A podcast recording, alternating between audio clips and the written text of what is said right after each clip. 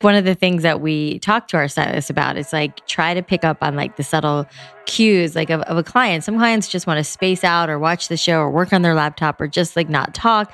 And then some clients sometimes just want to be real chatty and talk. And uh, it's our job to be like what they need. I mean, that's the thing about Drybar that I think is why it's worked. We created that experience. I feel like, you know, obviously we didn't invent blowouts. They've been around forever. We just created this much better space and environment for you to go.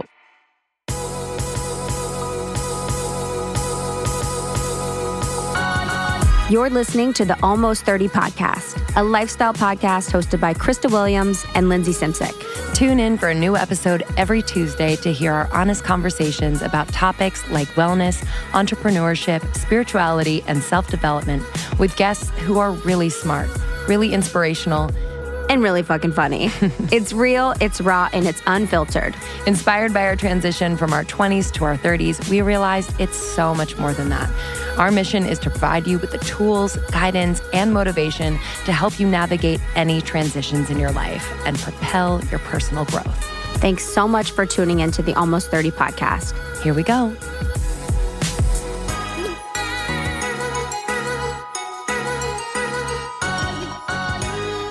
Hips are so tight. I'm sure yours feel the same. I do where you like separate your Yeah. feet and then you like whack your hips to one Yeah, side and the other. It's like, ugh. It's the best. Mm-hmm. I got a massage last night at that place, How was it? and he's like, "Do you work construction?" what every girl wants to hear What when they're are having you their wearing, body rubbed Timbs? with oil. They ask when touching your shoulders, "Do you work?" That's the weirdest. Construction. That's the weirdest thing I've ever heard. He was joking. Oh. Pray. the last time I was at the now, I had this guy. like, sorta. Sorta. Yeah, actually. You're like, I was moving. Yeah. Um, and he went so hard on my inner thigh and so kind of like very close to the the goods. I was like, I don't is think this that's right. Like I just didn't know. I was like, all right. When I was in Vietnam, I was like harassed. I had to get up and leave. Oh, I remember you saying that. yeah, it was the most fucked up thing ever. I didn't know if I went into a place where that was happening. Mm-hmm. but I had to leave. It was so inappropriate. It was so messed up. Dude. But then when I left and I was walking out, I looked down and I looked to my left and they sleep in these bunk beds in a closet. Honestly, it was like, I was like, oh, wow. Oh my god, It's fucking crazy. Whoa. Yeah.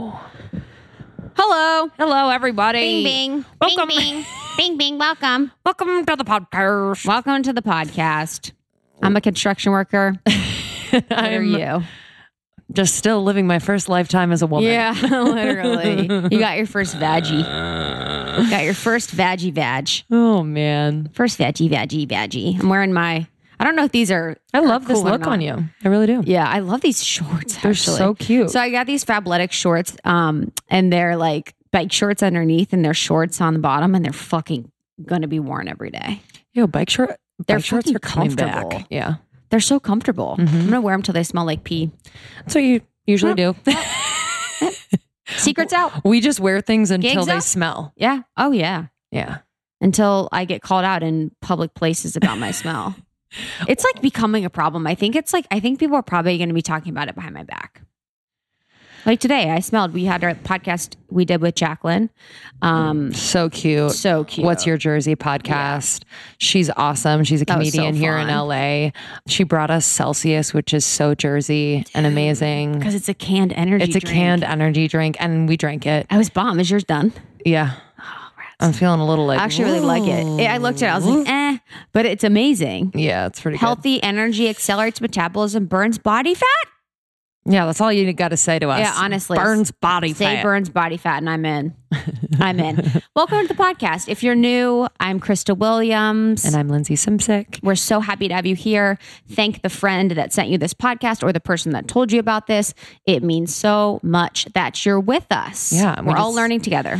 Yeah, we're on this uh, transitional period together. It doesn't have to be necessarily 20s to your 30s. Um, I'm sure you guys know that we're always kind of almost something or going through some kind of transition, uh, whether it's, you know, relationships, career, spirituality, health, and wellness. So um, we just hope that we can, you know, comfort you Mhm. in that you're not alone Just and inspire you and Keep laugh. spicy. spicy, Spicy and light. But yeah, we were just talking to Jacqueline. She's one of our listeners, which is so sweet and she's so funny and has like the best spray tan in LA. Yeah, she has such a good spray tan. love her. We're talking about her working at the comedy store. What else were we talking about? Oh, what like high school, where we're from? I'm trying to think of what Uh-huh. else. what did we talk about that? Oh, there was so much. We were just like riffing. Riffing, We were which is fun. That's what. I like to do. It's the best. yeah. It's the best. So we've been on tour and we want to see you. If you have not gone to our website, almost30podcast.com slash tour, just check it out. If you have friends in that area, we want to meet you. This is not some weird, like, what do I want to say? I know what you want to say, but I don't know. We're not, there's not like There's a no rope. line to meet us. There's no rope. Yeah. There's no like hot guys serving cocktails. This is like It's no thunder from down under. hang. Yeah. We're just hanging. There's no hype, man or woman. There could be. Yeah. If we give Chloe enough like kombucha, she gets up there. Yeah, she should be our intro. And you'll get tons of goodies from amazing sponsors like Hum Nutrition, who's been our marquee sponsor on our tour. Mhm. Um, want to thank them for all the support that they provided. But yeah, tour's been fucking amazing and fun and crazy. And then Lindsay and I now are putting out uh, eight episodes a month. So we used to Yeah. do four, then we do six. Now we do eight, um, which is a shitload. That's like it's a lot. it's a lot, but it feels good. Yeah. You know, we're we do have that much content, so it's Mhm. just kind of forcing us to, you know, And built out. build out, build out and get more content. help, which is nice. Yeah, for Can't real. say it enough. If you're building a business, get help. Get help. Yep. Number one, Number one, get help. What are you doing? it just you're gonna make more money. I don't know what else to say. dude. You're gonna make more money if you have help. Yeah. And also, well, this is actually so at our um, female founders event uh, a couple weeks ago, uh, Rachel Geik talked about um, you know self care as an entrepreneur, um, and it's really important. You know, if Mm. you're if you're running and listen, I know there's some parts of this entrepreneurial journey where you feel like, oh my God, I have no more to give. But there has to be some sort of balance because I assume that you want this to last, that you are in it for the long game. And if you don't take care of yourself, if you don't outsource and ask for help and have people who do some of these things better than you do them, Mm. I mean, it- there's going to be a life Mhm. to your, there's going to be like an end date to your Yeah, because you can only do so much and you're going to evolve and you're going to want to change. So, you know, Lindsay and I have taken on help, or we, I know that there's people out there that can do what we do better. So we've always uh, wanted to do that. Uh, Biz Tips with uh, Krista and Lindsay. Biz tips. Biz Tip, take help. I'm back on Hinge. No. Cool. Whatever. I meant no, like, wow. I meant no, like, wow. Like, that's cool. You, it's whatever. you need to be on it. I just I go through waves Yeah.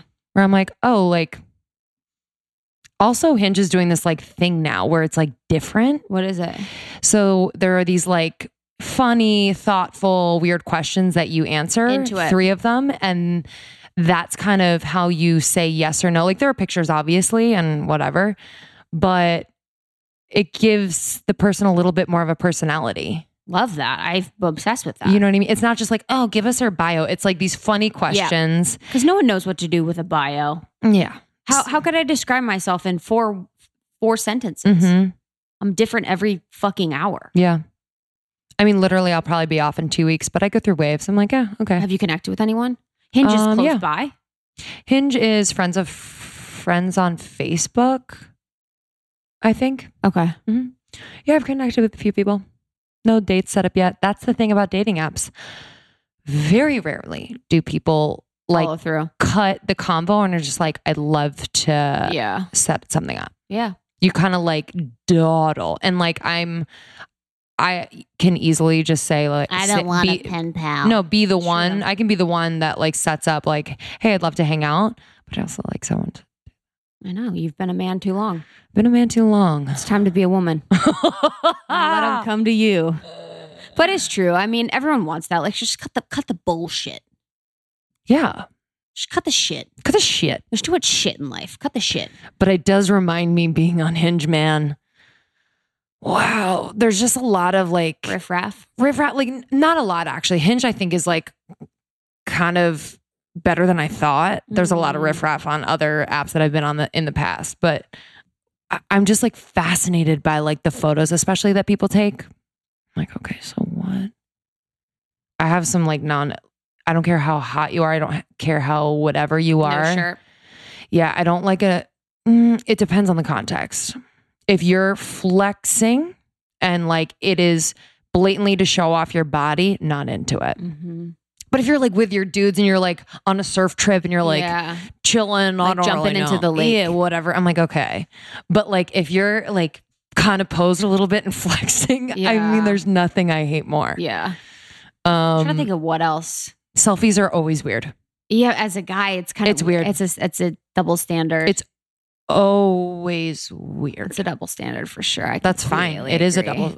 It is. It is a double standard. I agree. God, I just can't even imagine. Well, I'll take you through some. Yeah, I would love to actually go through some. Mm-hmm. A lot of them like to like pose with animals because whatever they think it's Yeah, dude. A lot of my guy friends always would put on their profile picture like them with like a baby. I'm like, what are you babies or dogs or you trying know to get that pussy. yeah trying to get in trying to get that pussy with a little baby. or number one hmm.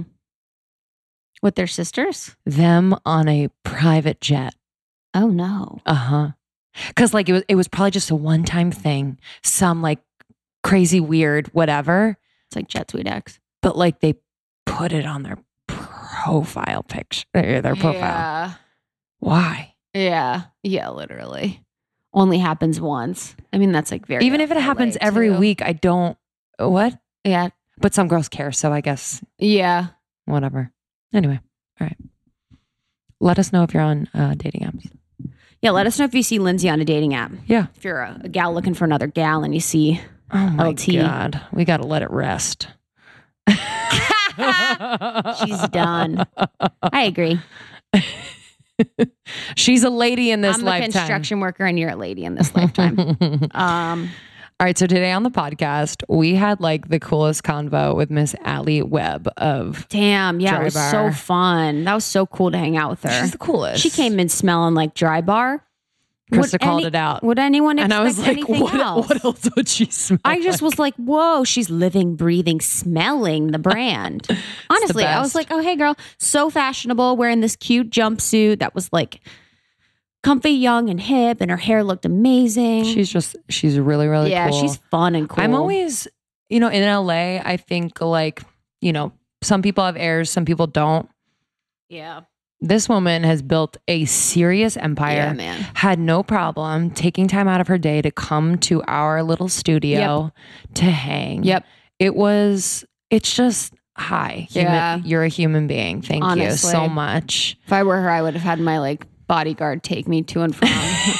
Literally, I'd be like, oh, I came in like riding a magic carpet, and my bodyguard's with me. Yeah. I'm so rich, So rich. but she's She's so down to earth. so down to earth. So, um, Lindsay and I had so much fun talking to Alli. We talked about her journey to creating Drybar, what's hard about being an entrepreneur. We talked about the tough times of building the business in the first couple years.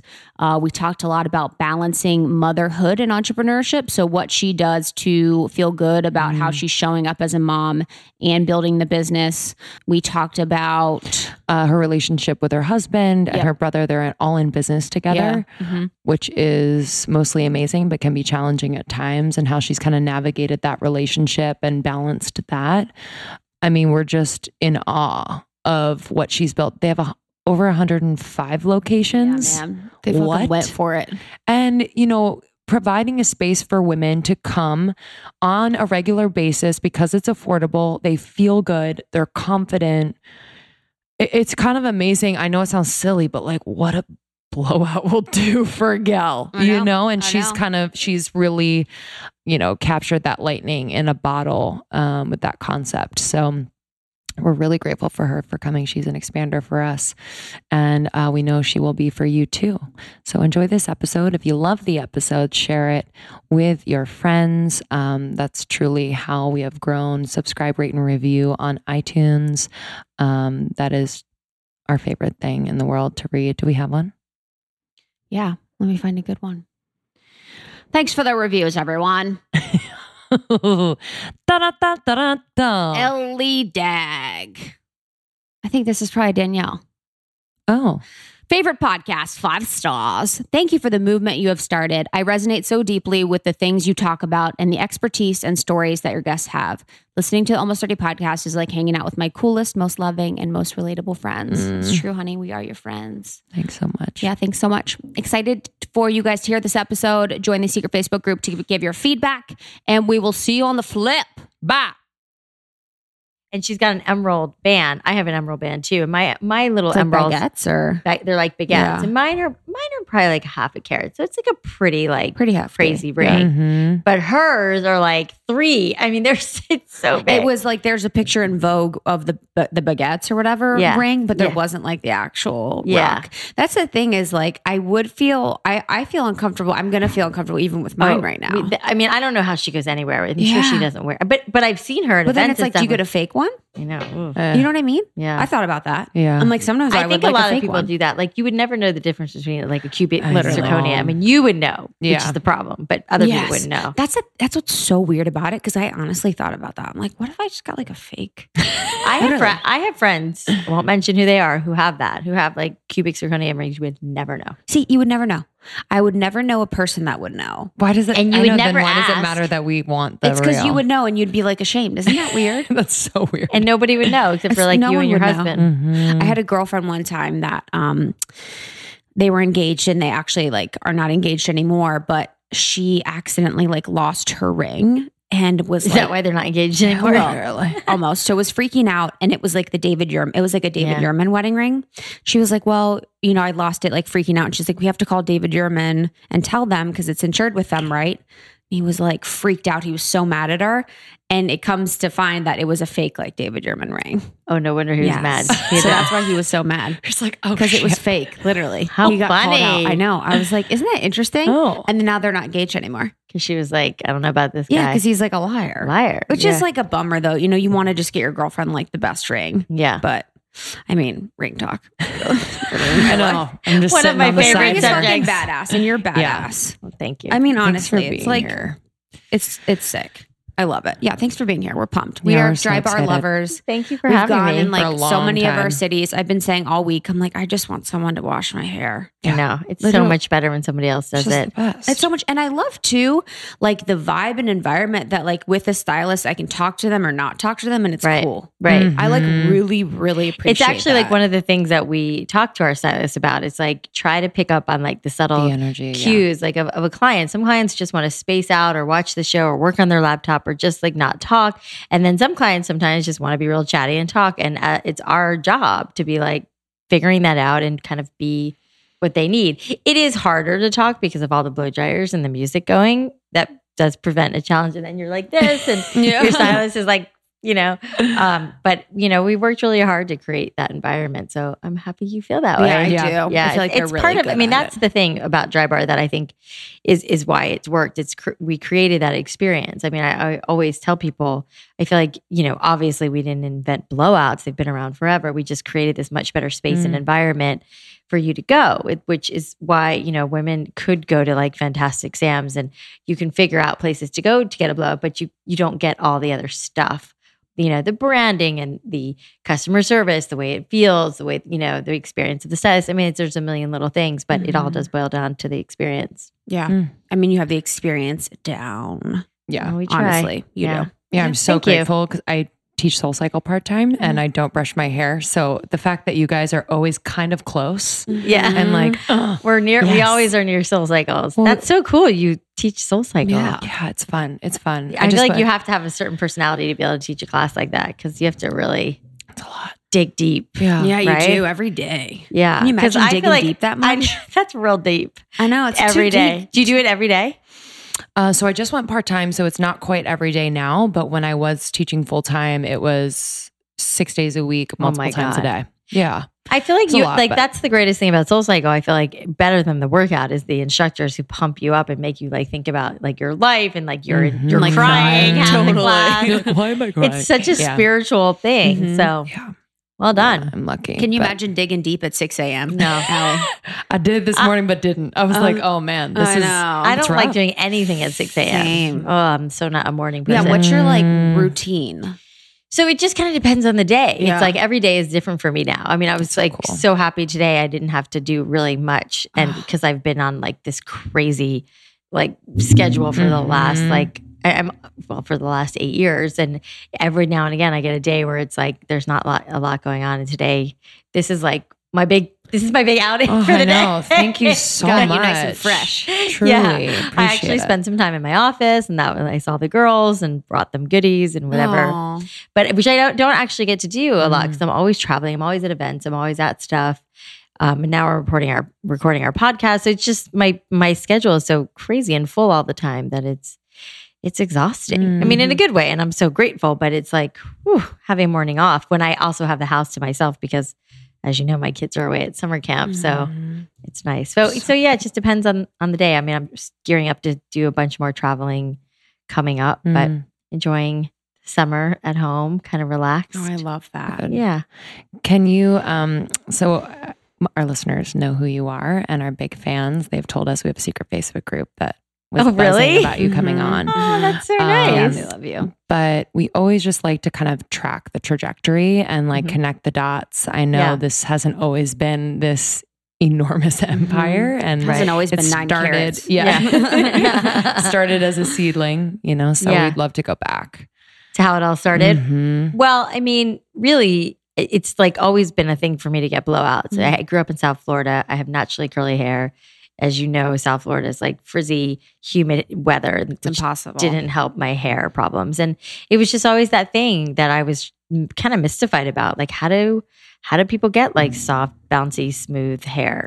how does it work? And I tried to figure it out on my own for a long time. And then, you know, after kind of bouncing around after high school and different careers, I decided to finally go to beauty school, which I felt like was like where I was meant to be and and spent, you know, the last 20 years or so in in the beauty industry doing hair at salons and all sorts of things. And then I got married, had two kids, and was a stay-at-home mom, which was like that thought that was going to be it. Like that's Mm. all- kind of all I thought I like really wanted to do.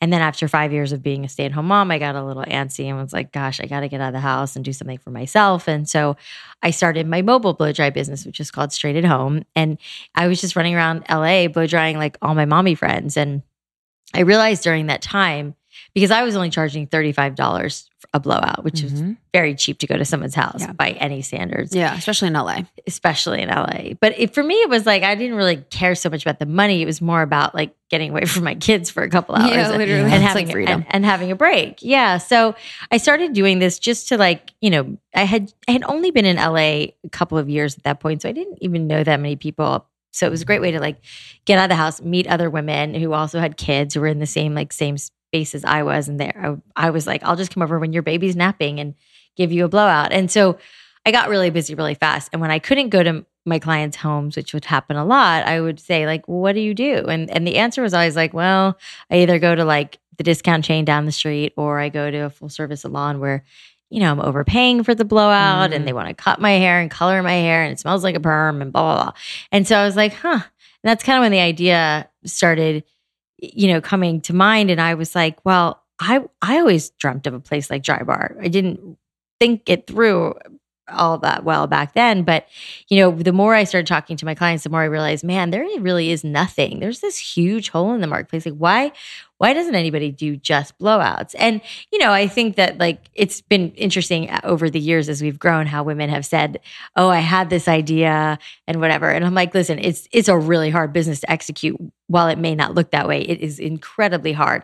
You know, I have a lot of years experience not only doing blowouts, but working in salons and understanding how salons Mm. environments work, how stylists feel and think, and all of that. So, anyways, I um I went to my brother and my husband, who you know are my business partners and are both bald, which I'm sure you've heard me say that before. um, the irony. And I said, you know, I think I should turn straight at home into, you know, a brick and mortar, which another side note that a lot of people don't know is that we actually at that point bought the URL for Straight Bar because it was meant to be a spinoff of dry, of my business Straight Bought at that Home. real quick, realized real quick. Yeah. yeah, and then Literally. we are like, um, I don't think we should call it Straight Bar. That doesn't that doesn't feel right, you know. So, anyways, we ended up coming up with Drybar, but you know, it was it was really just because it was like, wow, wow, no one's doing this, and I think at the time, you know, stylists who worked in full service salons, like they didn't want to do like the fifty dollar or eighty dollars or what hundred dollar blowout. They wanted to do the three hundred dollar haircut, you know. So it wasn't like it was kind of annoying. I think it still is. Like stylists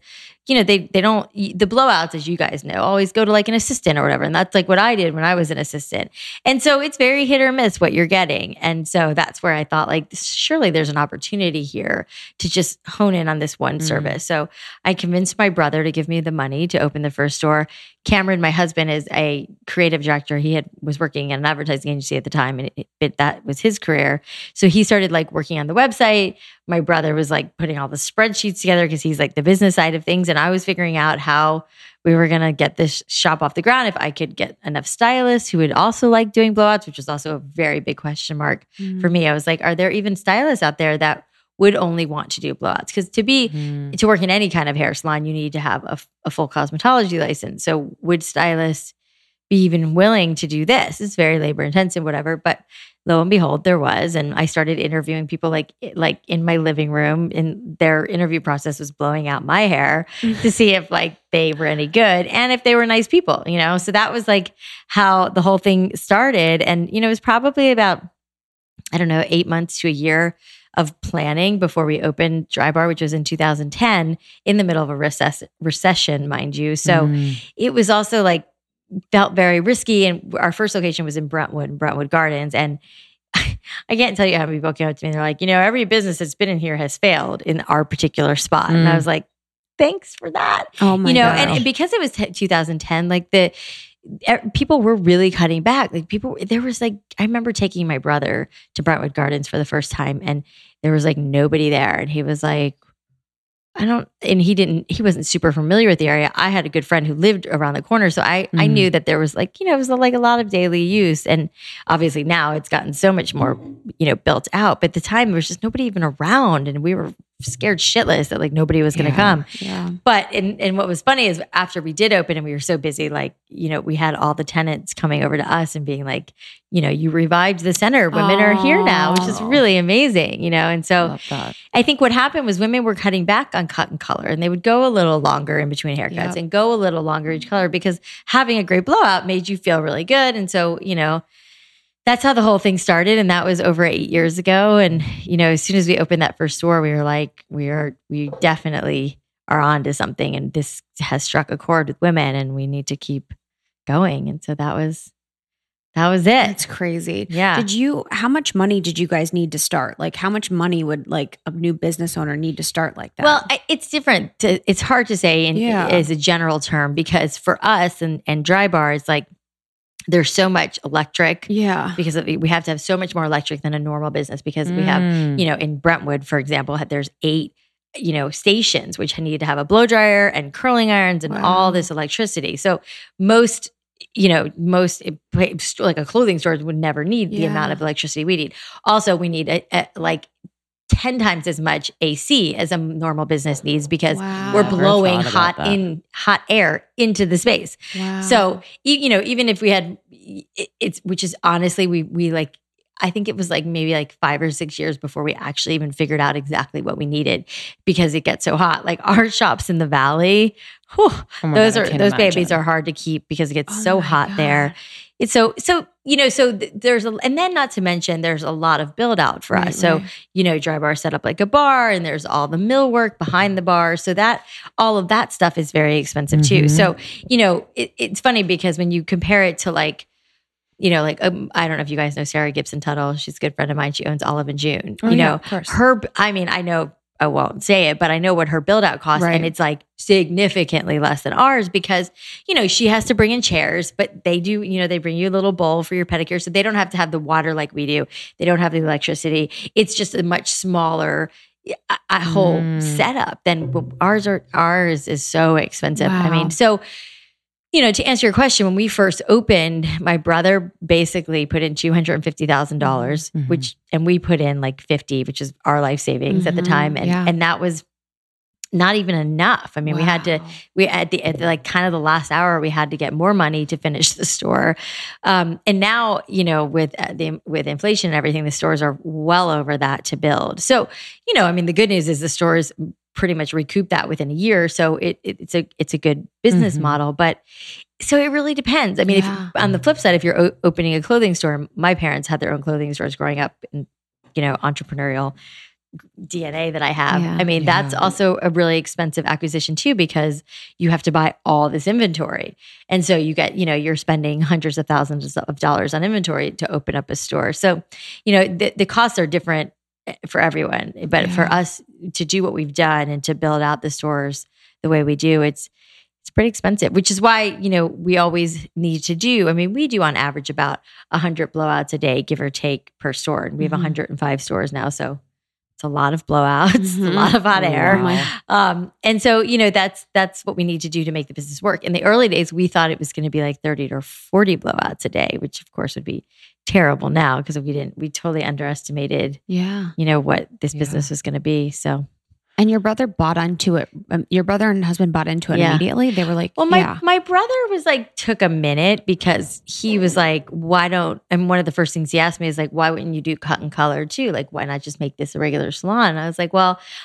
Personally, I'm just not very interested in that part of it. Like, I always loved the blowout. Even when I was cutting hair, I couldn't wait to get through the haircut to blow out the hair because that's when you Mhm. really like. That's when the client got excited. That's when you saw it like come to life. And so, and for That's when me, you stop looking like ass. Yeah, literally like- in the salon chair. I'm like, oh my god, Well- your hair wet, slick, no makeup. Totally. And that was actually like part of the reasoning for building Drybar the way we did. So you weren't staring at a mirror. You know, Ah. I always felt like, why does anybody Mhm. want to stare at themselves with like wet hair? and and just the whole, I mean, and I get it, obviously, when you're doing a haircut, you need the mirror actually more for like measuring and things like that. But like, Yeah. why why subject a woman to like staring at herself for 45 minutes it's like there you can't help but like pick yourself apart like i look tired like all these things that we do as women so that's why i was like i don't want women sitting at a station, a typical hairstyling station. I want them to be sitting at a bar. They can get glimpses of themselves. But then when you're done, as you know, you get you turn around for the big reveal, which also actually came from my mobile business. That it was like I was doing women's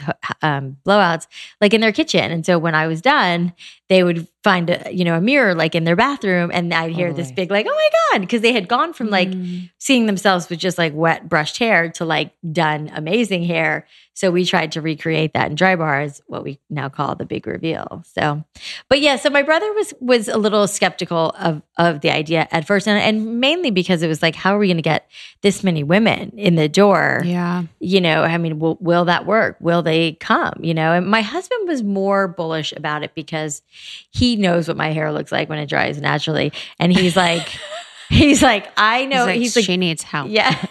He's like, I, I, he's like, I know you get your nails done every week, but when you come home with a blowout, it's like the first thing I notice, you know? Oh. And it's true. I mean, there's some, eh, we hear it from women all the time. I'm sure you guys feel that way too.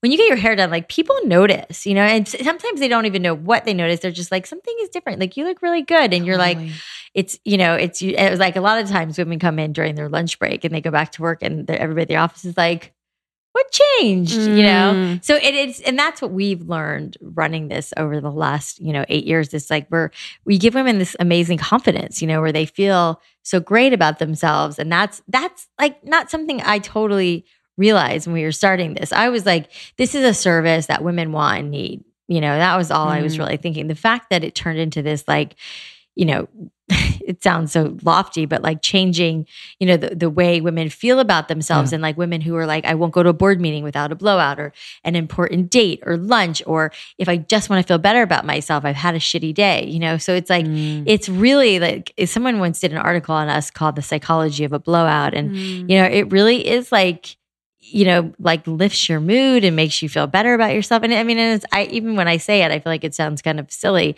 but it's it's pretty amazing when you sit in Drybar and you watch the way a woman comes in the shop very serious and like all business and a little bit cranky. And then when she walks out she's like looking at every mirror and she's like, she's Oh. just so like, there's this happiness, you know? So it's, it's pretty amazing. And, and that's, I, I, couldn't have I didn't see that. I didn't I, Mm. I didn't even realize how how impactful and how much women were going to love this. I just thought, you know, I could open one little shop in Brentwood and that would be like my livelihood, you know. Mhm. I So, think too, yeah. like to be kind of that um that gateway to making time for yourself because it's only an hour Yeah. Right. and it's affordable. Right. And so for women to be able to do that, it almost like is the inciting appointment that's like, oh, okay, so it was only an hour, but I feel a hundred times Right. better. I took time for myself. I read a magazine. I like turned off my brain. yeah. And so it just kind of incites other like self care. I just think Totally. it's important, you know, that it's accessible to a lot of people. I think that's so. well, I think that's the thing too is we feel like we kind of gave women like permission yes, to do exactly. this because I think at, at some point, you know, obviously, you know, the the behavior of getting a blowout was something like our grandmothers did, right? Or our grandmothers' grandmothers did. They went to like the beauty perm, parlor and they got the like the big mm. hair, the bouffant, and they didn't touch it for a week. Like you remember hearing stories about that. And like somewhere along the line, that behavior went away. And so I feel like we brought that back and kind of modernized it, obviously. But I mean, we have clients who go like two, three, four, like a week without, you know, days or a week without getting a blowout, getting washing their hair, you know, because they they feel so good about it, dry shampoo, and they're done. So that behavior of our grandmother's grandmother's generation, you know, it went away. But it's like, you know, then it was only celebrities and like, you know, if you were like on a red carpet, then you had this like amazing Mhm. Vava Voom hair and you had a celebrity stylist doing it and all of that. And it's like, why why can't women everywhere experience that? And that was the thing too. I mean, it was interesting when we started the business because there was women like me who have curly, frizzy, like unruly hair that were taking part in, in Drybar and were like, oh gosh, thank God there's dry mm-hmm. bar. But then there was women, some women who had like straight hair and some women who were like, what's a blowout? You know, and once they went in for like an, a special occasion, like a wedding or bar mitzvah or something, and they and they got a blowout, they were like, wow, you know, for $45, I can do this on a Tuesday and feel really great about myself. It doesn't have to be just for a special event. So it was mm. definitely like that permission to go and take care of yourself and do something that makes you feel really Yeah. good in that, that hour to yourself. So all of those things, you know, weren't again things that we were strategizing or anything about in the in the early days of starting the business. Just definitely things that we realized after we started that like, wow, this is mm. this is like pretty amazing what we're Yeah. doing here. And then the first year, like, what was that like? Was it just like, oh my gosh. I mean, the first, I would say like four to five years were just insanity. I mean, we were opening stores so incredibly fast. I mean, the first, the first like six months, I, I worked seven days a week. I wouldn't leave the store. I like Mm. wasn't comfortable. I mean, it was also like so much adrenaline and it was like, Totally. we were busy all the time. And I just was like, so, and I, I didn't, I didn't hire a manager in the beginning because again, I thought this was going to be much smaller than it turned out to be. And I, I, I used to like sit at the first station and do blowouts, and then like so I could watch the front desk and make sure, you know, whoever was at the front So desk you, was you were still people. doing blowouts. Oh yeah, because we Wow. we didn't hire enough stylists when we first opened either because we were like, I don't, we didn't know who was how many people were going to be coming in. So I was very quickly trying to bring on more stylists, but I was like supplementing, and I'm pretty fast, so I was like, I can get people in and out of here pretty fast. So I would sit at the first station so I could manage the front desk and make sure that those you know people checking in and out were happy and like everybody's happy. So i could like basically manage the shop from doing blowouts. And that was i mean that was really fun. I mean, that was like a fun time. So i was in that shop around the clock. And then you know then we six months later we opened our second store in studio city. And then within six months we had opened i think our third and fourth in like west hollywood. And Just because the first was doing so well. well, because it was so busy that we had like I my so my brother at the time hadn't like he was running a real estate marketing company. And Cameron was still a creative director at an advertising agency. So it was really just me. Yeah. My sister-in-law Sarah was also helping me, but I was like running the show and I you know, within a couple months I brought in like a store manager so I could have somebody else like helping me, but I was still there every day and then by the time we opened the second store then I was like splitting my time. And then we, by the time we opened like three and four stores, I could still kind of split my time between all the stores, but it was, it was hectic. And yeah, I mean, women from like Beverly Hills would walk in and, and then the Brentwood women would be like, get these ladies out of here, give them their own store. I mean, it was like, it was Honey. very busy and it was like, we were like the cool club like, couldn't get into, but, but that's not what you don't want that for your Yeah. business, you Yeah. know? So we were like, I, and my brother was still, I was like, you have to stop the business you're doing and come do this with me full time because I think we're like we've kind of captured lightning in a bottle here and we have to like Wow. really What do a this. Feeling. And It he was, was. he was down. he was down because you know obviously he was like very invested from the very beginning and i think we he didn't rightfully so him and cameron didn't quit their day jobs because i wasn't really taking much money as a salary because we were all just kind of like holding our breath to see if this was even going to work. So they still had their jobs so we could all still eat. And and so but uh, and really within those first like couple of weeks i was like mike you have to come and do this with me full time. And and he was like yeah i think i do and so i was like can you find a second store because and that's always he's still like is our kind of our head of real estate and and that's that's what he started doing and just figuring out those leases because i didn't have time to do anything else i mean and i had two little kids at home so it was Mhm. it was pretty intense uh, there for a while, but the intensity didn't. I mean, it really hasn't slowed down. But in the like within four or four years in, we brought in a professional CEO, which used to be my brother, and then we brought in all these other people. So to help do a lot of the things that I was doing, Sure. I was you know now had help, which now I have. We have tons of help. So it was it was crazy, crazy, crazy in the beginning. I'm fascinated by like your relationship too with your husband. Like, Mhm. like what did it? First, you you already had two kids, right? Mhm. When you opened, Yeah, they were three and five. So- Damn. yeah. Well, my mom also like lived close by, so that was like the saving Dude, that's grace. the money. she was like with the i mean she was like their second mom so she was with them all the time so that really helped because so it was like my life changed pretty instantly and and i was like not only working all the time but then there was and this was a great thing but we had all this press and that so i was like Mm. the spoke all of a sudden I was like the spokesperson for the brand because it was my idea, it was my baby. And so then that like kind of spiraled into a whole thing all the time where I was always doing press and interviews and all of that. And and that was kind of a like a big like, oh, this is interesting and fun. Mhm. Like, okay, you know, so it's just all this newness that was happening. Yeah, and like the, it's fun to think about like your relationship with your husband, how it's like changed over the years, Yeah. like from first meeting, having kids, and now it's like this rebirth. I don't know how it feels like to you, but how have you managed kind of like that personal relationship? You know, Well, it's been interesting because when we first met, I was like, I think we got married when I was 27. And Mhm. I and and even though I had already gone to beauty school and I'd done a lot of things and I'd worked in a lot of great salons, we met when we were both living in New York City and uh, you know, after like going through like a major party phase, we all of a sudden all we did was go to dinner and a movie, and we lived in a teeny tiny apartment in New York City. And I was like, I, I was like, I don't think I can do another winter here for starters. and 100%. uh, you know and i was like we're we live in this city and we have really no money and it's just hard and it- we've kind of had surpassed that like rite of passage which i think everybody should live in new york city but Mhm. we were just a little over it so i was like i think i want to move to california so you know for him he'd worked in major advertising agency in new york and then we moved to san francisco for a very short lived not great year which is a whole other story Mm. but then we were in LA and I was like, all I could think about was having kids. And I just wanted to be a stay at home mom.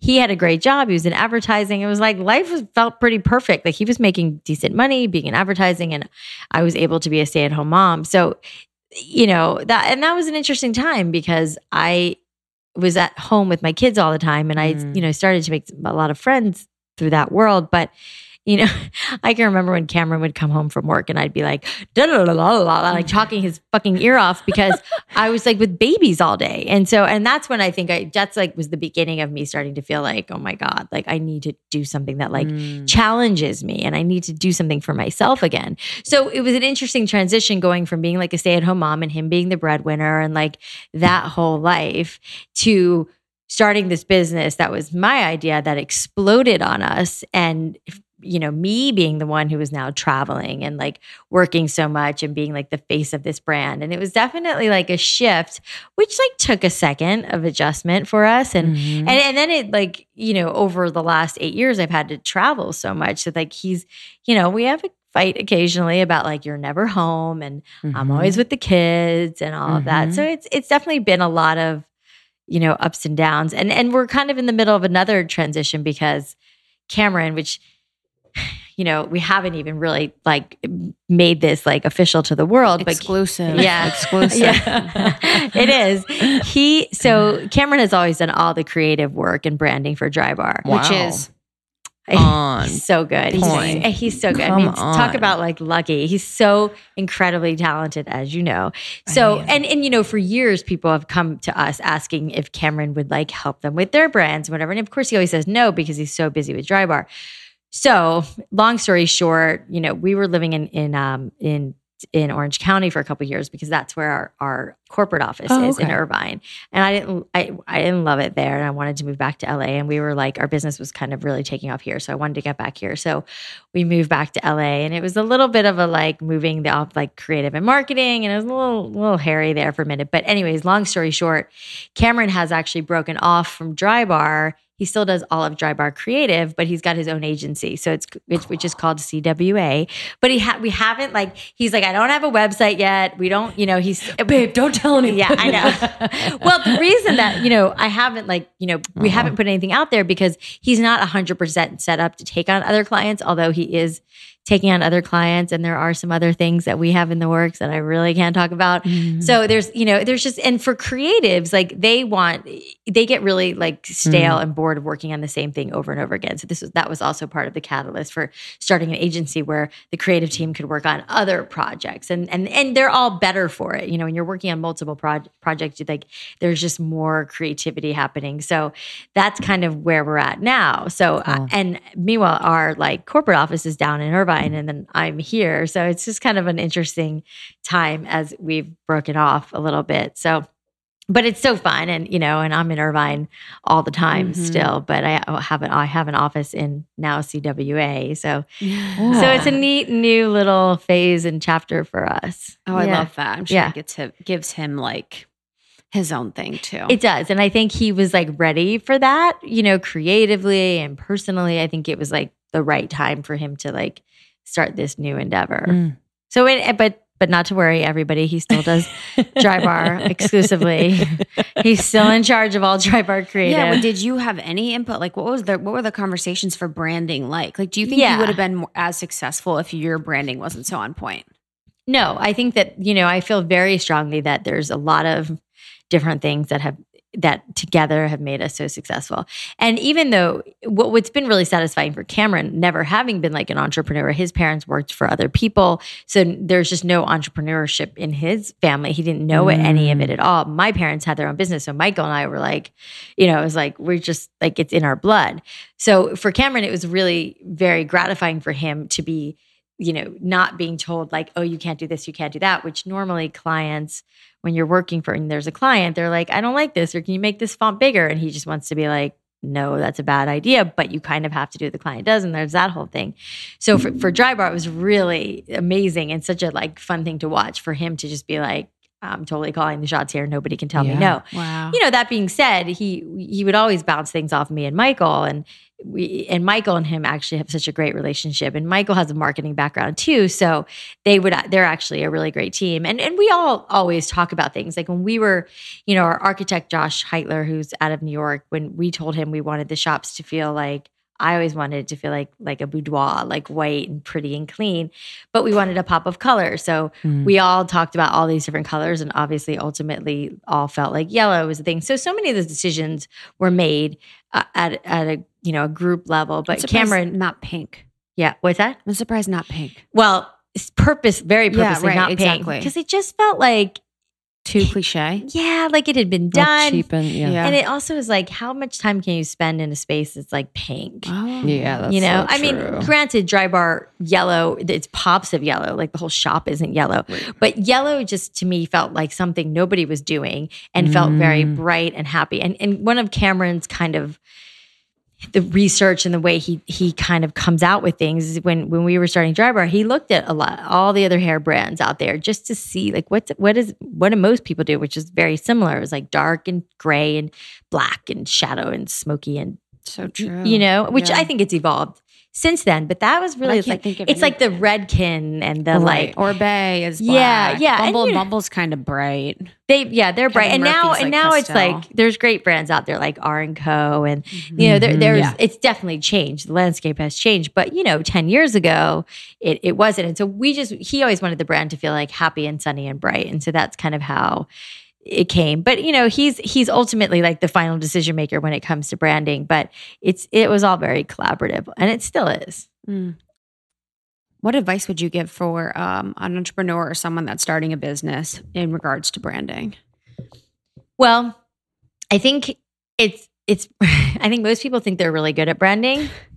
Honestly, it's like when you when I, it's, and it's and it's pretty shocking to me how bad branding is in a lot of places. Let's Yeah. just leave it at that, you know. And I think that, and then and then you see places that it's like unbelievable, like Sprinkles Cupcakes. That's a great example, one. you know. Mhm. Um, I'm trying to think of like um, like Salt and Straw. Like I think they do Mhm. a good job.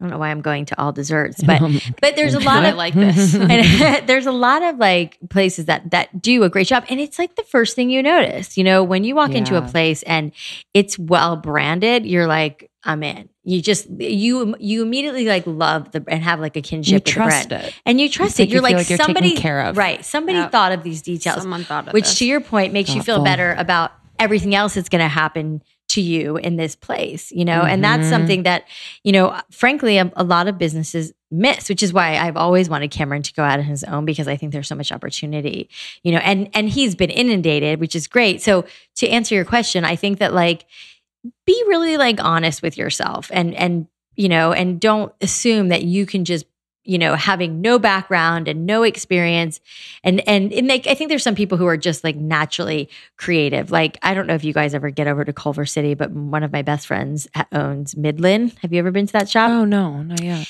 it's on um Washington and it's this really cute store and it's and she is this girl Paige Appel. She's she's my best friend. She's been forever and she Mm. decorated my house. She has like a naturally great Mm. aesthetic.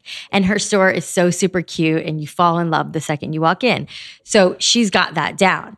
But she's rare, you know, like I didn't. Like I couldn't have like branded Drybar the way it was. I mean, in my case, like Cameron was our secret weapon. So I think recognizing, which is like my overall advice for everybody ever in starting a business, is like recognize what you're good at and what you know and what you don't. You know, and I think having that sensibility for great branding, you know, as long as you have it, great. As long as somebody in your team has like a good sense of that, because it it's not just like being able to like, you know, like like you're part like this place it's so cute you know? But then it's like how do you carry that consistently through a business? From Mm. everything from like the emails that you send and and the signs that you put up and the way the bathroom looks and like the bags and like there that brand consistency across the board is so incredibly important because you may be able to like decorate your apartment cute but like can you can you turn that into a business that that every touch point for a customer has that piece of branding which again shit I didn't understand eight years ago that now is very crystal clear to me. So, you know, being open to having that, you know, real conversation, you know, with yourself or your partners of, you know, getting somebody to make sure that you're like on point. Those moments when you're like, fuck, I don't know how to do this. Yeah. You know, like there's been a lot of those. Right. But it, what is your nature? Is it to be like, okay, let me learn, or is it does it paralyze you? Like, what? It, how did you I, get I through think that? it's like a little bit of both. I feel like in the early days when we were starting Drybar and I was having to deal with like everything, like figuring out what kind of licensing we needed because we were a hair salon, but we weren't really a hair salon. So then I had to spend like hours and hours on the phone with the cosmetology board. And then I had to figure out how to like read all the contracts mm. and the things that we needed. And some of it I just like hunkered down and figured out. And some of it I was like, a very good friend of ours was as a, a lawyer. And I was like, can you like a real estate lawyer is like, can you decipher what the fuck this means? Because I don't mm-hmm. understand it, you know? And I think that that's another good lesson is like leaning on people and friends, family, people to help you navigate some of the waters of things that you don't, you know? I mean, there's some things that I, you know, I, I also ha- used to have to do payroll when we first opened, which is everybody should be happy I'm not doing payroll anymore.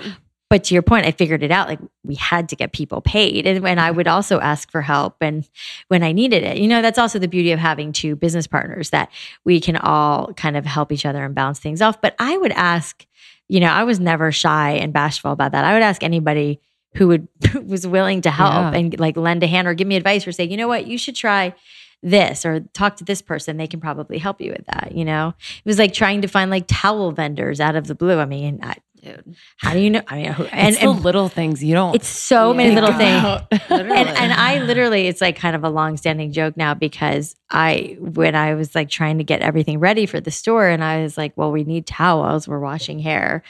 Where do we get towels? And so I like looked online and like found the towel company and ended up like signing this contract, which we which you know a year later my brother realized we were paying way too much for towels, you know, in in you know ratio to what we were doing and whatever.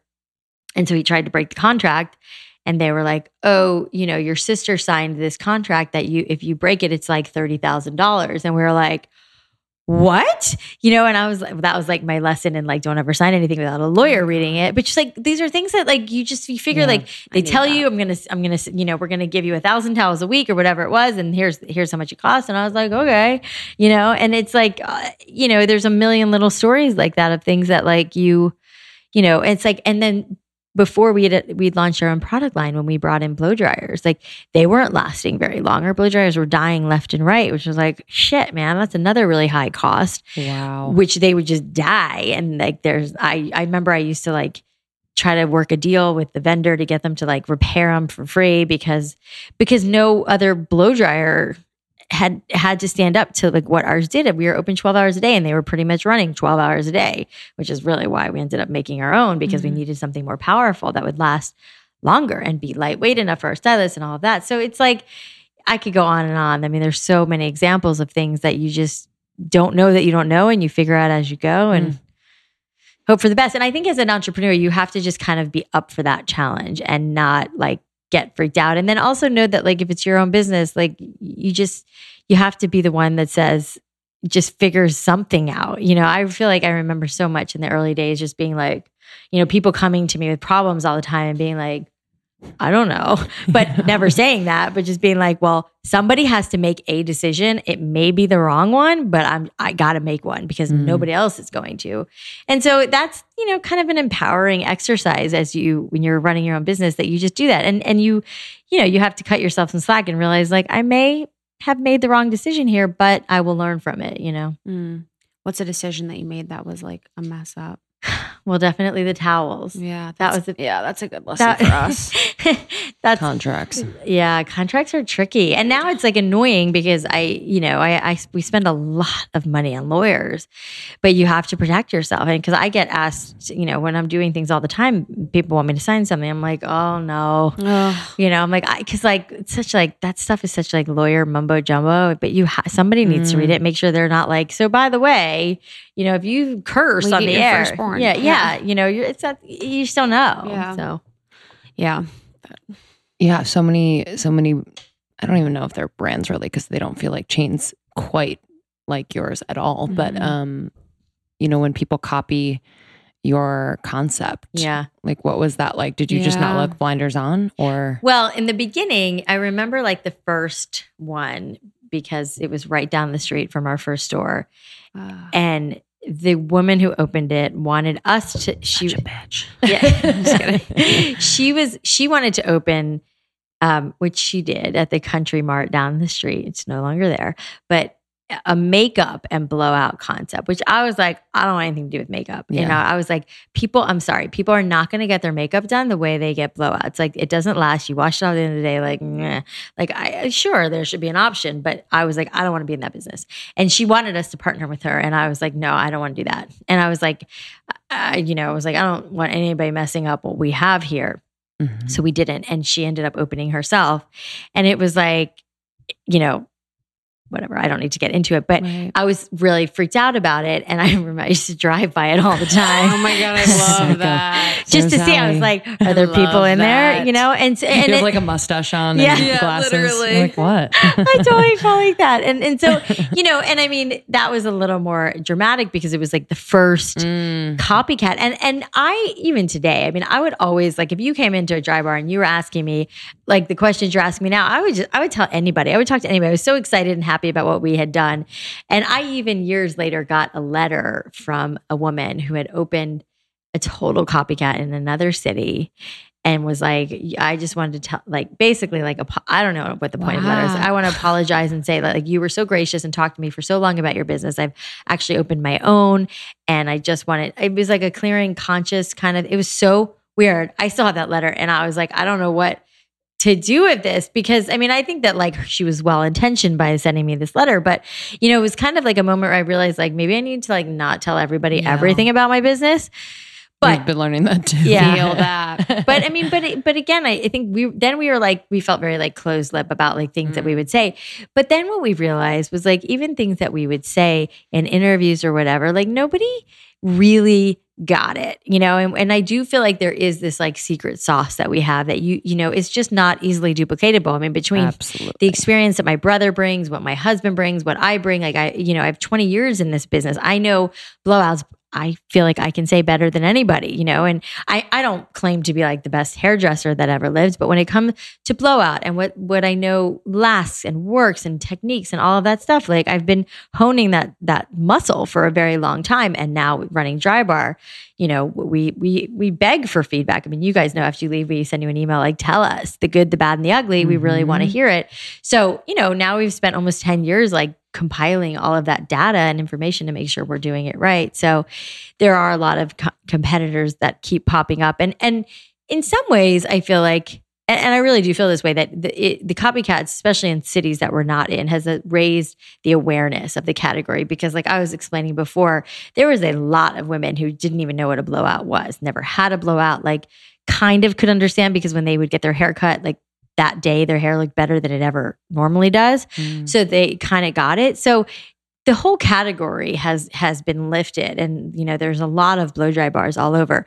The the, the, the part of it that makes me crazy is when they really like copy us. Like we have people who are like, you know, open a blow dry bar and they call it like Sally's Drybar. I'm like, you, you can't use Drybar, but it's almost like become like Kleenex tissues. It's like you, you just like you're like, give me a Kleenex. Yeah. It's not an act. Kleenex is the brand, you Yeah. know. You're like, I'm going to take an Uber. Yeah, exactly. And, and you could be taking other things. Mhm. So it's been that part's been frustrating. And we've had to like spend a boatload of money in legal fees to like shut people down who've done that.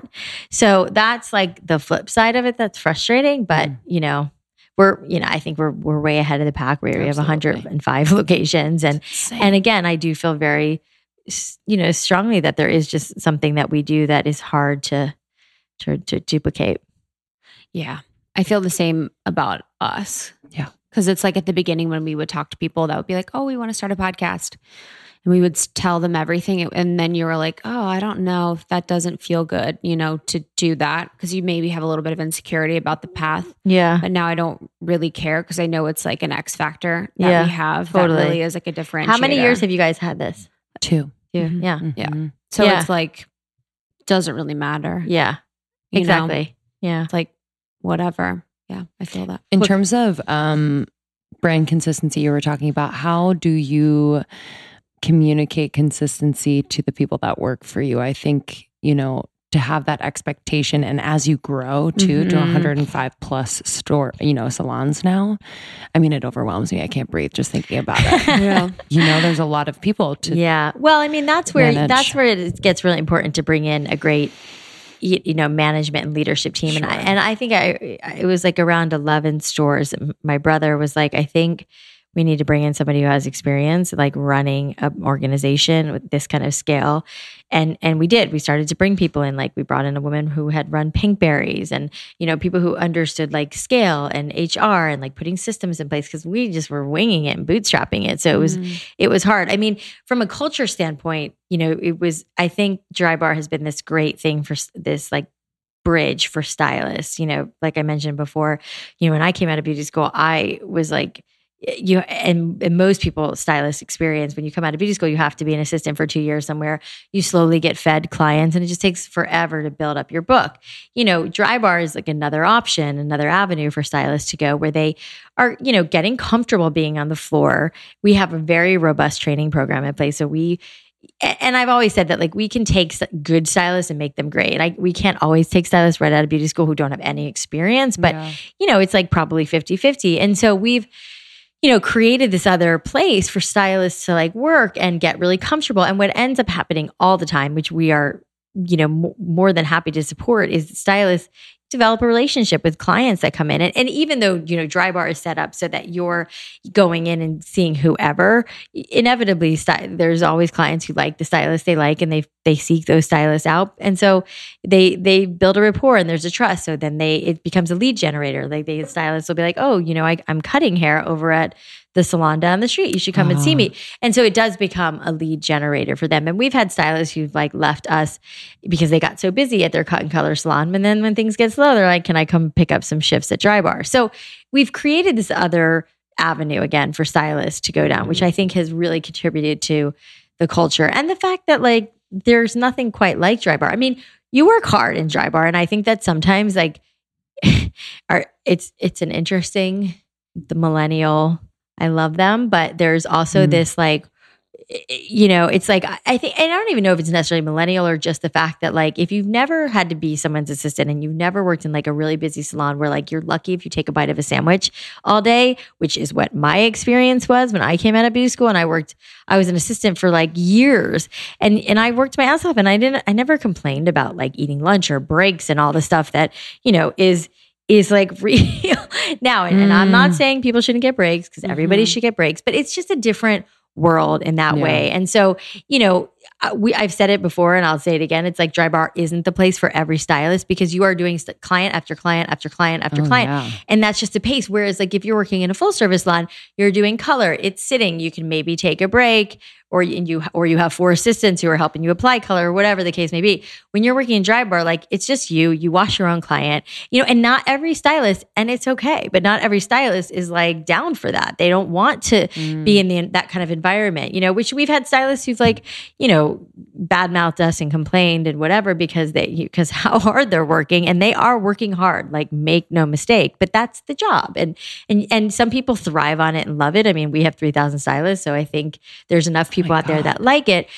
But it is a really hard job, and it's like you have to kind of sign up for that, you know. In in like my heyday, I, that's what I was doing, and I was fine with it. So, you know, so for the stylists that like love it, you know, it's it is you you really feel part of something and they love that they can make women feel really good. And you know, we have this whole heart and soul, like all of our values, our 10 core values that and we have these cards that you can like write a value that you saw in somebody else and put it up on the back wall. And mm. you know, we always have food and snacks for the mm. stylists. And we do as much as we can do to like make them feel good while they're there like having clean break rooms and having snacks for the stylist and giving them really flexible shifts like they don't have to work an eight hour shift or even a six or you know there's there's a lot of flexibility so i think that has made you know it, it, a, it a fun work environment but you know it's also a lot of work so you know like everything in life How do you shut like do you and your husband like how do you guys turn it off? Like do you that's a good question. do you ever do that? You know, Or yes and no. like? I think as uh, over time we've gotten better at that. And the fact that we have so many great people, we have a professional CEO, we have, you know, head of retail, head of marketing, and then they have their teams. And so, so many of like the little things that we used to have to do, we have somebody else doing. But, it, it- you know, I think that's like the double edged sword of owning your own business. Like you never 100% shut it off. And it gets a little, I mean, for us at this point, it's gotten a little bit easier, but like I still get emails all the time from clients, like whether, you know, good and bad. Sometimes they're upset and want to tell me about something. And, you know, and, and I still, you know, I still get a lot of those and still have to like, you know, make sure that they're getting taken care of and people still reach out to me like on Instagram and DMs and which I which I love because then I Mhm. get to like you know see it all and I don't ever want to be shielded which is really tends to be a little bit of the tendency of of like a team who doesn't want like Mm. the founder to be upset because I want to be shielded. yeah I was thinking the other day, I was like, I can't wait to have a shield. yeah I literally am going to tell my team, don't tell me anything bad. Oh like, but see, but the but the problem with that is that you know it's like you you care so much, and so when you hear that, like you know, you're I'm a big believer where there's smoke, there's fire. So when I hear that like something's going on with one or one, even just one client, I'm like that. If that woman was treated badly by somebody in our shop, there's chances are that whoever treated her badly is probably treating other people badly Yeah. too. And it and if nobody like Mm. does anything about it, like you know, that's like you know those are those are like I mean, you know, for me, I'm like, oh my God, the whole the sky is falling, and if we don't fix this, our business is over. yes. You know, but I, but somebody needs to be that person that's like, you know, this we have to fix this, you know, which I am I am that person and drive everybody crazy. Did you read every email? I honestly don't anymore because it's just like the vat. I mean, we're doing 1.2 million blowouts a year, so it's v- virtually impro- impossible. Wow. But I do a lot of things do bubble up to me, and you know, I think there's some people who are craftier than others, and I get it because I'm like that too. Like, uh, you know, people find my email and they email me and they're like, "Listen, I've been," or just old clients. I've like, I've been a customer a long time, but I got to tell you, I noticed this in you know whatever store and i thought as a business owner if it was my business i'd want to know. So you know i take those very seriously. Yeah. but we do have a like a really expansive customer service team too that's dealing with all of that stuff and Mhm. um and they do and they do a really good job. I mean our like overall rating and with this was funny because we did a survey maybe a year or so ago when i was like really freaking out because i was like about something and we did a survey. And you know surveys are only so good and you only get you really only capture a small percentage but like our i mean our like standard level is like 99.7 or something Mhm. so insanely good knock on wood but keep in mind with 1.2 million clients or blowouts you know that that like 0.3% is still like thousands and thousands of people Yeah. so in my mind, I'm like, thousands and thousands of people is still a lot, you guys. But it's a hard, like, you know, and then there's some days where I'm like, it's never going to be perfect. Yeah. But then there, not. you know, And some people just love to find stuff that's Yeah, wrong. that's, you know? honestly. that's very true. They came in with like an agenda, Yeah. yeah. you know, to be like, Something's going to go wrong no Mhm. matter what. yeah, 100%. One of the last questions for me, but the I think as an entrepreneur, as it's hard to take care of yourself. Yeah. And um, I'm sure it's happened later for you and you're really able to kind of take the time and do that. But what would you suggest for our listeners who are entrepreneurs and uh, who are struggling to find the time to take care of themselves? How do you find the time and what do you do? Well, I think that's very true because I feel like the first couple of years, you know, I was like, I got to be in the office by nine o'clock and like, Have so much to do and whatever. So I wouldn't like work out as much as I'd like to. And I- just felt like I, I had to be, you know, and, and I mm. somewhere along the line, I was like, you know what? Like, I don't feel good about my body. I don't feel good about mm. myself. Like, I have got to find the time. And for me, it was like hard to do it after work because I wanted to get home for my kids. So, you know, my, I wanted, I wasn't getting home till like five, six, seven o'clock at night. That only gave me a really small window with my kids. So I wasn't going to go work out then, not to mention I was tired. But that was something that I felt like was really missing. And it, it really did take me a couple of years to say, you know what?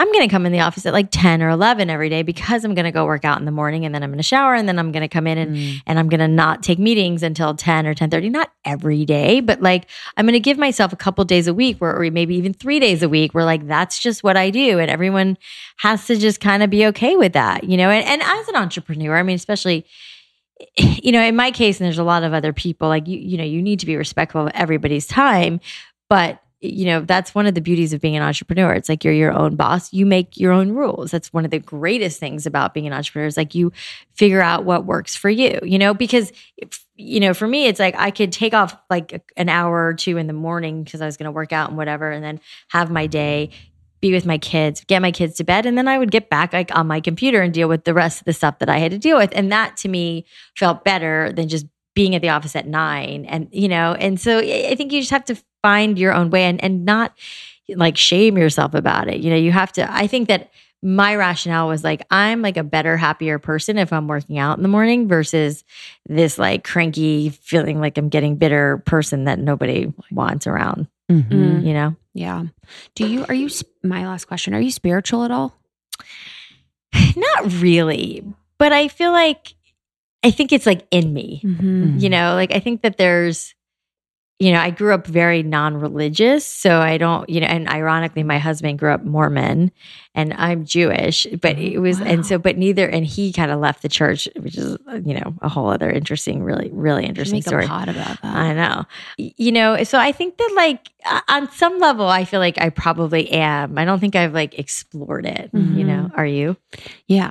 And it's just interesting, like your intuition. You know what I mean? Like Yeah. you must be like spiritual, but in like a Yeah. Well, I'm very way. much like, and I don't know if this is considered spiritual or not. I feel like I'm very like everything will work out. Like everything happens for a reason, which is funny. Well, it kind of has been your life. yeah. yeah. And and my my brother is so like, oh my God, like rolls his eyes when I say stuff like that. You know, he's like, you make Guys always roll their eyes. I know. at What's those. the deal? well, he's like, you make your own destiny happen. And I'm like, yeah, it'll work out. Like I've you know, I've always been that person and and it's always been this kind of joke in my family that like everything just always works out for Alli. And I'm like, first of all, that's not true. Second of all, like I'm just like a big believer. It's just been this like kind of guiding light for me that like whatever's meant to be will be is is like cheesy as that sounds. Like I've always really believed that like things work out the way they're supposed to, and I, I always felt that way about Drybar. Like if if I was not really, I mean, I was nervous and had nerves about opening Drybar, but if I always felt like if it didn't work out. No one was gonna die. We'd all get jobs. Like we'd survive. We'd be fine, you know. And so I think that's always been my like, you know. it- and sometimes it's harder to see. I think when you're in a tough situation or whatever. But yeah, I think that's like my kind of overall Mhm. philosophy. Could you imagine your life now? God no. Isn't that crazy? So Mm. crazy. And it's funny because I think as a kid, I I was so like, what am I gonna do? And I didn't know what I really wanted. And um, and I just kind of stumbled into this this life that I love so much. I mean, I really do. I love my family and my kids and the fact that I get to work with my brother and like all the crazy opportunities Drybar has given me. Like I feel very, very lucky, but I also feel like like I've I'm like very generous. I'm a good person. I promote other people. Like I do, I do I'm I'm Mm. such a giver that I feel like, you know, like, you know, it's I I deserve good things, but Mhm. I think I'm a very big like, you know, you have to like you get you reap what you sow and you know everything comes back to you and all of that stuff. So I think I kind of live by that philosophy. Yeah, I love that. Absolutely. Yeah. Who does your blowout? Yeah, do you Who have like has a, the do you have a coveted job? No, I Do they get so Or nervous? do, or do you do They like do. a do they Wait, like puke on themselves? Have you ever like gone in as like a secret shopper and like anyone not known who you were? undercover CEO. Undercover, undercover boss. I- you know, boss. I have I've definitely walked into stores where stylists don't realize who I am at first. and you're like, do you even know? Which which uh, more is annoying because I, I want them to know like the culture of the Sure. company. That's rather than like One's- the, the ego about zillion. it. Yeah. But it's definitely shifted over the years, especially since like my magazine cover and all of that. Yeah. Then it's like you can't not know who I am. The Yeah. magazine is all over the shop. Yeah. You know? Yeah. And so there is that like there are certainly those nerves, which which honestly, you know, everyone in, in my company always jokes around with me because I'm like, what? It's so annoying to me that they get nervous. Why do they get nervous? And they're like, Alli, like you don't you don't realize. I'm like, I don't realize what? Like I'm sure there's some really tough clients. Like I'm just think of me as a tough client, and it's just kind of this like funny thing Mm-hmm. that we have. But I do. I go in different shops all the time and get blowouts from different people all the time, and Cool. um, I, I have like some favorites here and there, but I, I really try to like go to as many stylists as I can. And, you know, Julie and Elizabeth would do that with SoulCycle I was too. wondering that. Yeah. Yeah, like Yeah. they would go to anyone and everyone, which was always because I guess like, I would hide in the expect them to go to like Angela or Yeah. like Stacy or something all the time. Well, but and I'm- they're like, and they I'm sure with in. Soul Cycle, there I- is, if I remember correctly, there's no real like hierarchy with this, with the, I mean, there is a it's little, just a so, it's like a social like I think pe- instructors become popular and they just kind of but like on their own. yeah. So like that's the thing. Like. I've always been very against us. And some of our management here and there has tried to do this where it's like there's like a senior stylist or a Mm. junior stylist. I'm like, Mm. no, nobody gets that kind of status. There's no hierarchy here. You know, it's like, but that because because the other problem with that, which I'm sure is true of SoulCycle instructors, is like who you love as a stylist may not be who you love as a stylist. Mm-hmm. You know, we're so it's such a subjective thing. Hair, it's like you know, because there's clients that you know absolutely are obsessed, and I have been in the stores before where I saw like a client come up to the front desk, and I was like, oh boy, like I did not think her hair looked how I wanted it to look.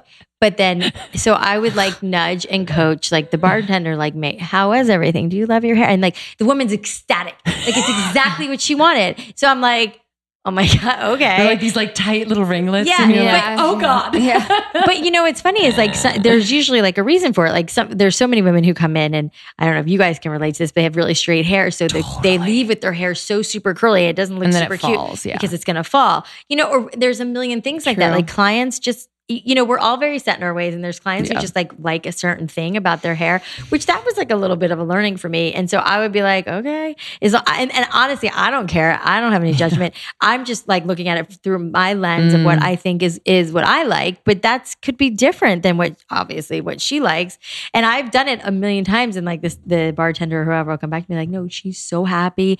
She like tipped her well. She was ecstatic, and I'm like, okay, great, like. That's one Done. less thing for me to worry about. So, you know, so so there can't be that like it's just so personal and subjective. I mean, stylists don't get on the floor at Drybar unless they, you know, go through a bunch of, you know, making sure they can do like a handful of things. Mm. So, you know, we- I mean, of course, like we're not always perfect, but we sure try. Mm. Wow. What are you struggling with now?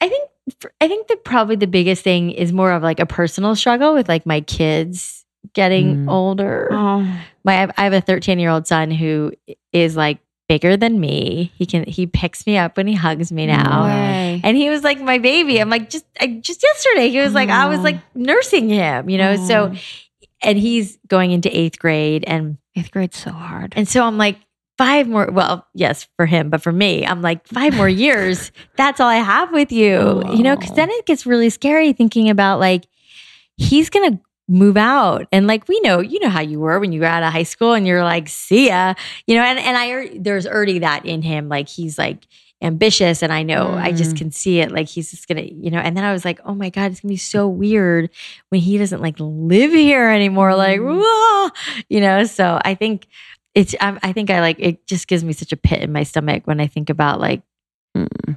that being only five years away you know because when you have a baby you just feel like you have 18 years in front of you, you Yeah, know, and then all of a sudden you're like, oh my god, my my brother, my brother Michael just had a baby who's like two weeks old, Oh wow. so it's really fun to like hold a baby again. But and I was like, we were kind of going back and forth on wanting to have another one and wanting a girl because I have two mm. boys, and then and she's so cute and like delicious. But I'm like, yeah, I don't think I want to have another baby. I think I'm good with giving this one back, you know, a couple hours, and then I'm like, 100%. bye, you guys have fun. Yeah, see, uh, Yeah. Oh my god, that is so precious. What would you tell? Last question. What would you tell your um, younger self? Maybe that self that was Yeah. kind of not knowing what she wanted to do, early twenties, late teens. I, I think I remember when I was like, I had gotten out of doing hair, which because I felt like I didn't, I wasn't 100% fulfilled. And I was like working in New York City, I was working in PR as you do. as one does in New York. And, um, and I was like, it, which was a really great experience that I think informed a lot for me in, in terms of like learning how to like write a professional email and how to write in general. Cause I used to have to write press releases and things like that.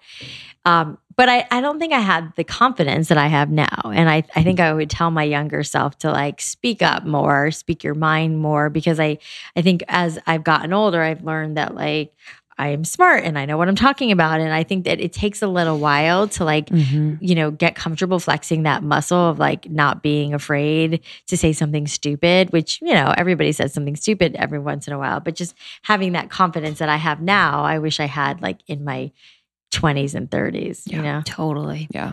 I don't think it's possible. I know. Do you know what I mean? Yeah. It's just like, who has that? Unless Yeah. that's your conditioning, Kristen like as a young kid, to just be like, fuck it. Yeah, literally.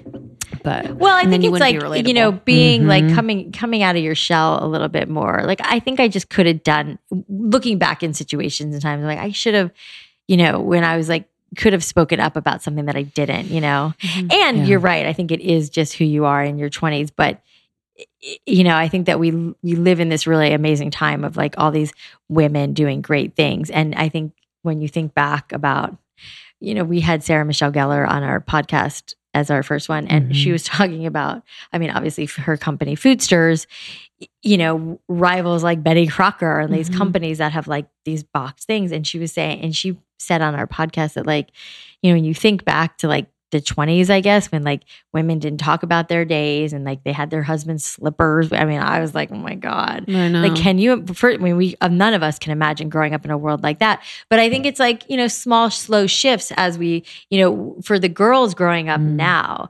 Like, I, can't think of role models when I was like even in my teens or twenties. You know, I think there was like was like fashion- Michelle Kwan.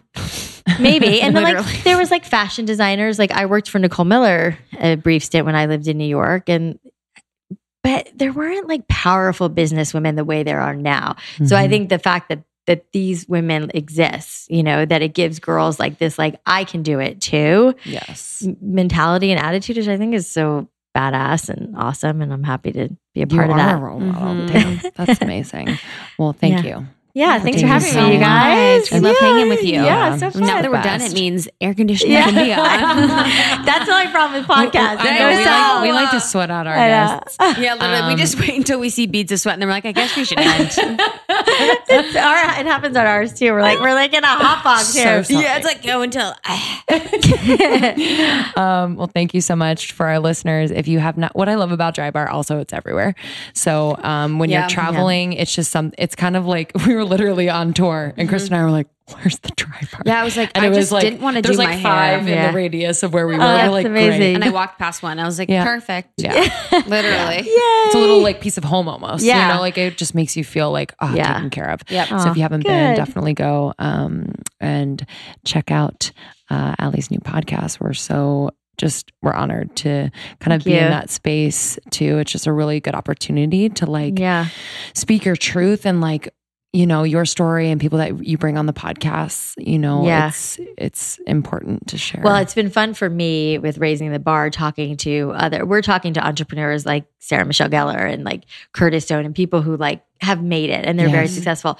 But then we're talking to people that you've never heard of, and that- you know, and just hearing everybody's like Story. stories and and philosophies, and like sometimes we're like, oh, Mhm. never thought of that. You know, like that. that's really good advice. Always and- learning. It's amazing. Always learning, you know, and, and and then imparting what we've learned, you know, with running Drybar. But it's been really fun because you always end up honing in on, or at least we have kind of end up honing in on one thing that they're, they're like Mhm. struggling with, and it becomes this like business therapy. So it's So neat. good. Yeah. So So, good. raising the bar. the best. Raising the awesome. bar, Subscribe.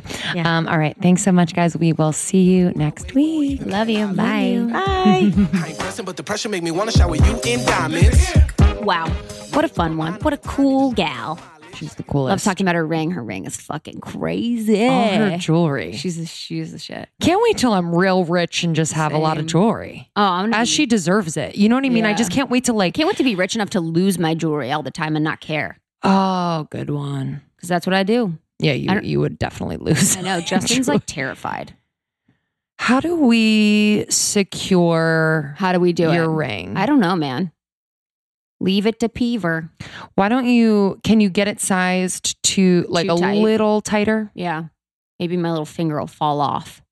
Yeah, man. I don't even know. It's You have skinny stressful. fingers. That's why I'm. Yeah. You know what I mean? Yeah, it's stressful. Well, I'm a fish. I feel like you should get a fake one I fucking literally. I think about that probably. just to have. You know. Yeah, but I literally think I'm like, dude. I wish I was like cool and confident enough to like just get a fake ring. Period. Mhm. Yo, who the fuck knows? I know. No one knows. I get like a five carat fake ring. Literally, no one would know. No one would know. Everyone would be like, why is she so rich? How's she so rich? Oh, she's. But then there so would be a few, a few bitches who would know the 100%. cut, clarity, color. I don't. uh, I don't hang out anywhere where anyone would know that shit. My best friend Matthew Kane hundred percent. would know. I know. God. So would Crystal. LOL. Um. All right, y'all. Thanks we'll so see yo listening. asses on tour. We cannot wait. Facebook group, y'all know about it. Instagram at almost 30 podcast. Thanks for sharing. We love when you guys put this in your little stories, and we always make sure to repost it on our page. You the best. Mm-hmm. We love you. Thank you for being so kind and generous and loving to the other people that connect in almost 30 Nation. It means so much to them. Yeah. Um, you guys have been such a support and light for the others of our community. So thank you for that. and be sure you know you have our full full permission. Not that you needed it, but Yeah. create community within your own community. If you want to create a Secret 30 group, we are going to help you facilitate that soon. We have some big news coming, but uh, you know, start, you know, before that, book clubs, hike clubs, whatever you want, centered around, you know, connecting with almost 30 Nation. Centered around that pussy. Okay. Pussy power. All right. Love you guys. Love you so much. Bye. much. Bye. Get it,